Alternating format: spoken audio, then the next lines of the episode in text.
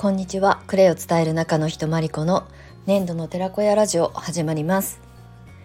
粘土の寺子屋ラジオはクレイを伝える人を応援するチャンネルです。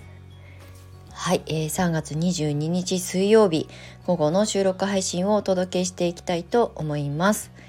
はい、えー、昨日がですね春分の日宇宙元旦。そして一粒万倍日虎の日、えー、転写日というねトリプル開運日が重なったということですごいねあの80年ぶりの大開運日ということでね昨日のね収録の配信の中でもお話しさせていただいたんですがねあのいろんな方のお友達とかの SNS を見てるとお財布を新調しましたとかね新しい勉強を始めましたとか自己投資し始めましたとか、うん、なんかいろんなことを挙げててねあなんかすごくいいなと思いました。で私もそうですけどやっぱりねなんかこういう節目とかあのまあ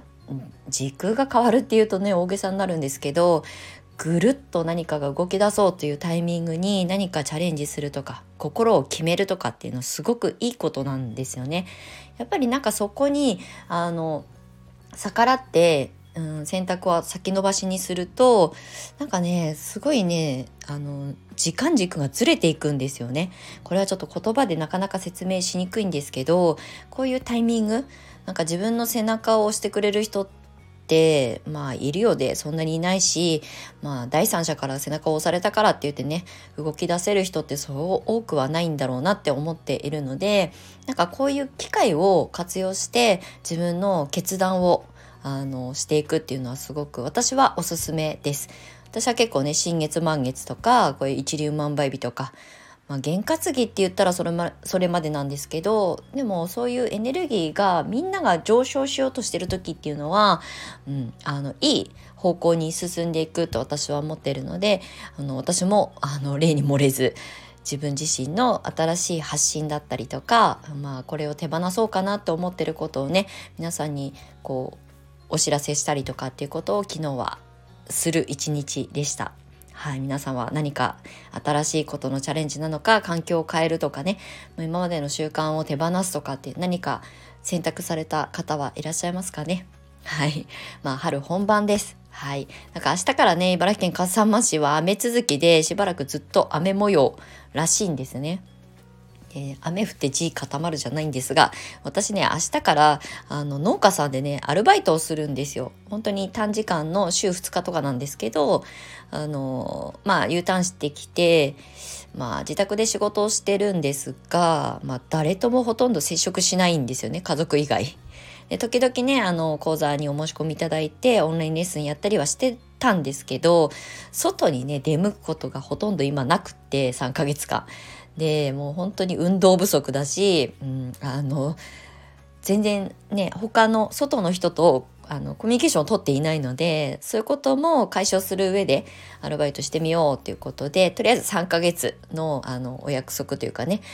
えーとまあ、契約というかねそういう形で明日からあの農家さんの袋詰めとかねやりに行きます。はい、まあ34時間のお仕事ですけれどもが明日雨っていう 私雨女じゃないんですけどね。はいということで、まあ、昨日ね春分の日を迎えて皆様いかがお過ごしでしょうか。はいということで、えーと、今日の本題に早速入りたいと思うんですけれどもあのクレイカフェというねあの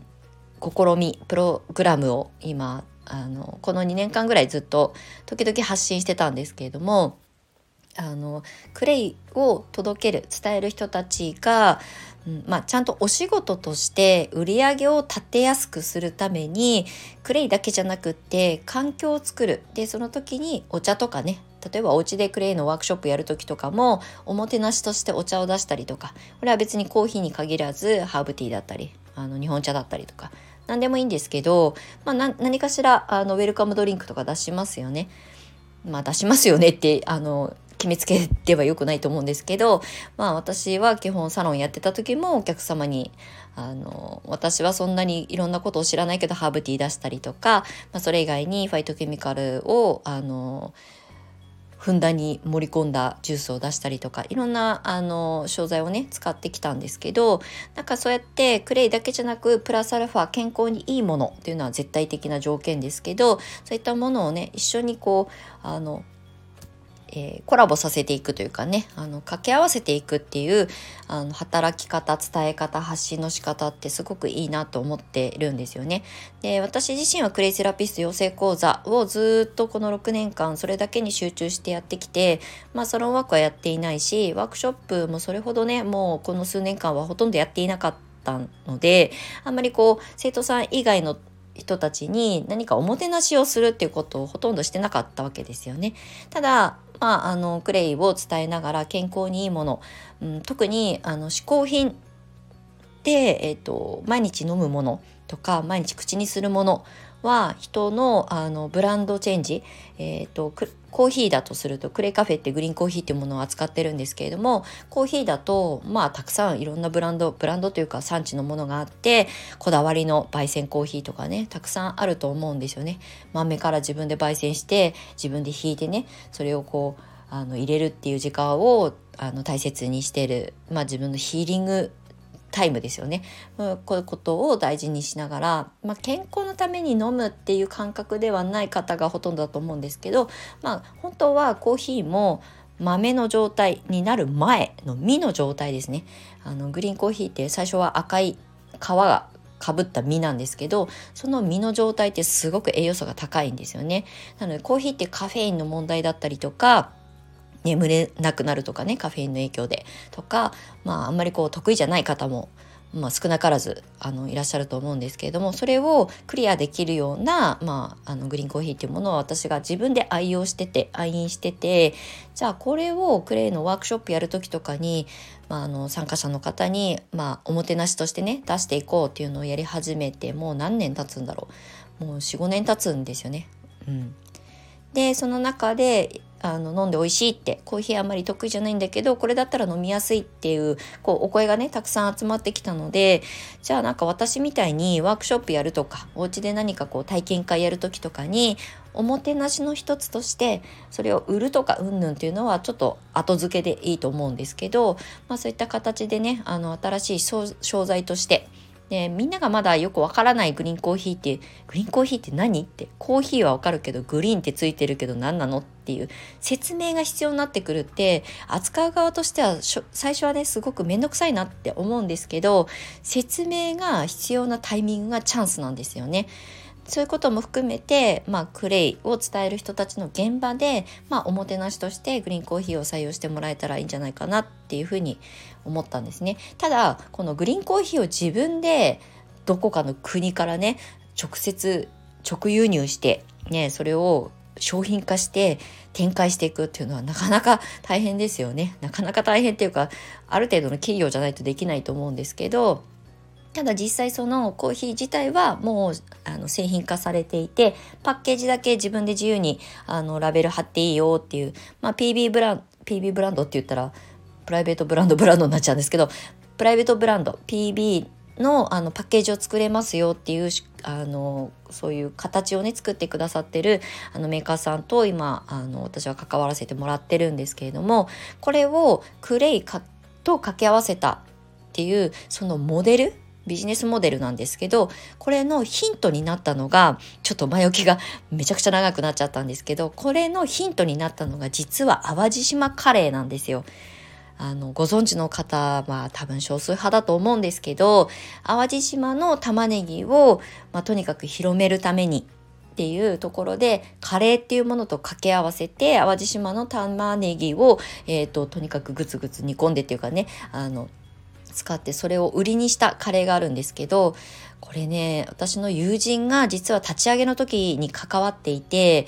面白いなって思ったビジネスモデルだったんですけどあの淡路島カレーっていうブランドがちゃんとホームページもあるので後であの URL を概要欄の方に方に貼っておきたいと思うので参考にあの見ていただけたらで、美味しいです。私ももちろん食べたことあるんですけど、その淡路島カレーっていうのは、そのチェーン店みたいな展開じゃなくて、まあフランチャイズともちょっと違うっていう、まあ加盟店みたいな形なんですよね。なので本当にまあ要するに独立採算型みたいな形で展開するまあレトルトカレーではあるんですけどでも素材にすごくこだわりを持って作ってるっていうことがすごくいいポイントだなと思ったのとやっぱりカレー屋さんに特化してやるってなるとカレーのセルフブランディングをしなきゃいけないしすごい大変ですよね競合もたくさんいるし。であとその淡路島カレーのあのそのプロジェクトがすごく面白いなと思ったのはバーとか。要するにあんまりこの食事を提供するような環境じゃない飲食店。まあバーは一番分かりやすいですよね。あのおつまみはあるけど締めの何かこうお腹にたまるものがないっていう。でそこでまあそのカレーを仕込んで出すってなると、ね、調理場だってかあのある程度の機材が必要になってくるしだけどレトルトだったらあのまあレンチンはやめてほしいんですけどまあぐつぐつそのボイルっていうの？あのお湯でねあの温めてお米だけ炊いておけばそこにねあのささっとあのかぶせて あの注いで出すことができるのであのそのキッチンスペースがちゃんと整ってなくても美味しいものを提供できるっていうでその、まあ、内容とか食べあのその淡路島カレーの中身のうんちくは私はその専門家じゃないのであだこうだ言えないんですけどでもその形はいいなって思ったんですよね。バーだってやっぱりこう飲んだお客様たちが最後にご飯がちょっとお腹に溜めたいと思ったものを食べたいんだけどなかなかそういうものがないのでじゃあ次のお店に行ったりとか締めのラーメンとか食べに行くよりはやっぱりね八島のちゃんと育ったその野菜ね玉ねぎを中心としたあの、まあ、体にそんなに負担かからないものを提供できるっていうのは売りにもなるしっていうのを私の友人がその初期の頃に立ち上げに関わっていてまあすごいこう興味本位でね見届けてたんですけどこれ面白いなって思って、まあ、ずっと脳裏に焼き付いていたのでねこういうなんか新しいビジネスモデルまあ、新しくはないかもしれないけど、まあ、そういうこともクレイセラピーを伝える人たちの現場で、まあ、重ねてね、えーとまあ、実現できるかなって思ったので、まあ、私はカレーではないですけどあのクレイトンねグリーンコーヒーっていうあのデトックスとかミネラル補給とかファイトケミカルをしっかりとりましょうっていう、まあ、ちゃんと親和性があるものじゃないと私は絶対採用しないので、えー、私があの提案している、まあ、自分が飲んでてすごくいいなと思ってるから、まあ、皆さんにお伝えしたり時には販売したりとかもしてるんですけどそれは必ず私のデトックスとか予防医学とかっていうところのそのまあコンセプトにずれてないものじゃないとやりたくないしやる必要がないしやる理由がないわけですよね。そういう意味であのそのモデルケースとしては淡路島カレーのプロジェクトをすごく参考にさせていただいています。はいあのクレイカフェって何なのって思ってらっしゃる方なんかわかんないけど気になるなと思ってらっしゃる方あのねあのもしかしたらいらっしゃるかもしれないのでどういう思い出とかどういうあのヒントがあの土台にあるのかみたいなことをね今日はちょっと簡単なんですけどもお話しさせていただきました。はい、なんかね二毛作とか三毛作とかよく飲食店の経営のあの慣れてる方ってお分かりだと思うんですけど夜はバー形態。で昼間は、まあ、お店やってないからあ空いてる状態。でそこに例えば日中ね自分で店舗は持てないけどあのランチやりたいなっていうようなそういう事業モデルって、まあ、昔からありますよね。で、まあ、それもあのそこでもあの淡路島カレーを提供するその淡路島カレー専門ランチタイムみたいなことをやりながらで夜は夜でバータイムでもそれが食べられるっていう、まあ、二毛作三毛作？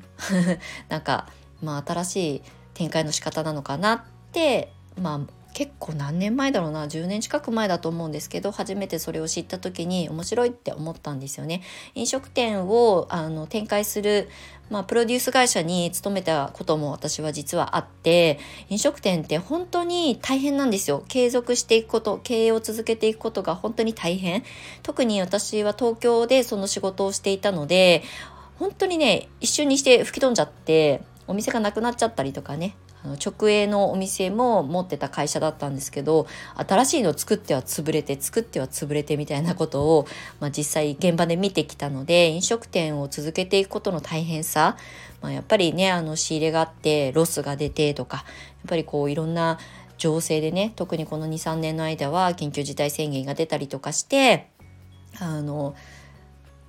こう制限がかかって一番被害を受けたわけですよね飲食店さんって。っていうところで、まあ、そういうところのあの経営の難しさとか継続、まあ、要するに長く続けていくことの大変さっていうのは結構現場で目の当たりにしてきたのでそういうところをこうちょっとかゆいところに手が届くみたいな感じでその淡路島カレーさんはあの展開をされていたのでおそらく今ホームページを久しぶりに見させてもらったんですけど今もその加盟店みたいなねあのカレーだけを導入する人たちのためのメンバーシップみたいな形で展開をされているので、まあ、それも私の今回のクレカフェの,、まあ、あのプロジェクトを立ち上げる時のヒントにさせてもらっていました。まあ、クレイカフェ自体は実は2019年にスタートしております。で、えー、とその当時まあ、ちょっと今取り扱ってるものの形がちょっと変わってきてるんですけれどもただ中身は一緒ですグリーンコーヒーっていう中身は一緒なんですが、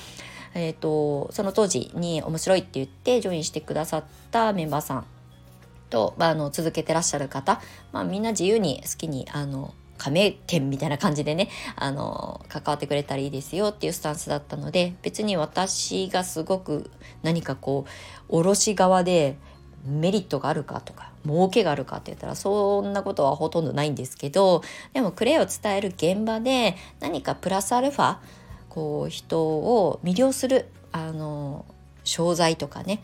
あのきっかけ作りになったらいいなと思ってるだけなのであくまでも私はコーヒーを売るコーヒー屋さんではないし、えーと、とクレイセラピーを伝える場所環境を作りやすいように何がいいかなって何を採用したら人がこう楽しくあのクレイに興味を持って触れてくれるかなっていうことだけを考えているのでまあねこのクレイカフェに関してはグリーンコーヒーっていうものを一つあの、まあ、商材としてピックアップしております。はいということでねあのホームページの方にはクレイを仕事にっていうページを設けてそちらでねあのクレイの知識を持ってらっしゃる方クレイセラピストさんあとはクレイソムリエさんとかもまあ今メンバーさんの中にはそういった方たちが参貸してくださってるんですけど、まあ、皆さんそれぞれの環境でそれぞれのペースで、まあ、飲食店とかやってる方もいるので、まあ、ランチでねコーヒーを出すグリーンコーヒーをメニュー化するみたいなことで売り上げにプラスになったりとかしているので、まあ、なんかねあのクレイを伝えるっていうことをやり続けることで、まあ、収入につながりにくいっていう時に、まあ、コーヒーだったら売りやすいとか伝えやすいっていう見せやすいっていうところで、まあ、プラスのあの収入売り上げにつながって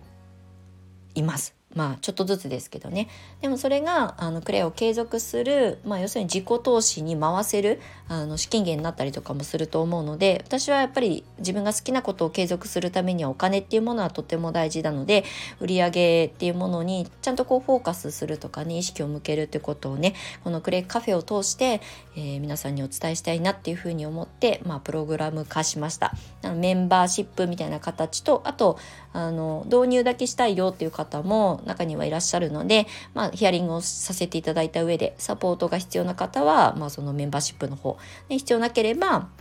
あの導入のところだけお手伝いをさせていただくみたいな形でクレイカフェを、まあ、今年2023年、まあ、3年目になりますけれども新たに私もあのもう一度あの立て直しじゃないですけど組み立て直しをして、えー、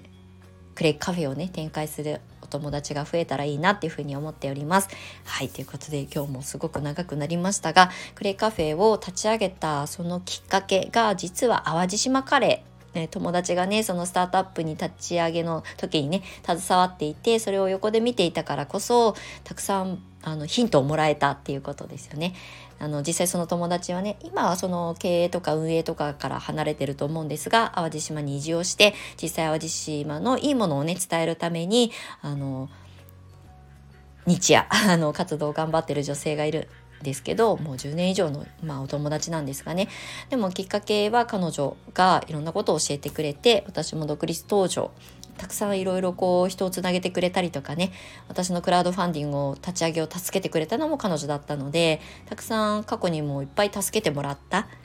なのでまあ淡路島のカレーをね私は採用してるわけじゃないんですけどそういうヒントを得て、まあ、今回のこのお話の中でね淡路島カレーっていうものを知らない方にまたこれが届いたらいいなと思ったりもしております。はい、これはただ私の主観趣味 でお話ししているだけなのであの別に私は淡路島カレーの回し物でも何でもなく本当にあの素敵な取り組みだなと思っているのでそういったことを交えてお話をさせていただきました。はいということでロングバージョンの収録になりましたがクレカフェのことについての、まあ、まだこう触り的なところでしかないんですけれども、えーと、気になる方に届いたらいいなっていうふうに思います。はいということで長い長い収録に最後までお付き合いいただきましてありがとうございました。はいまた次回の収録配信でお目にかかりましょう。年度の寺子屋まりこでした。またね。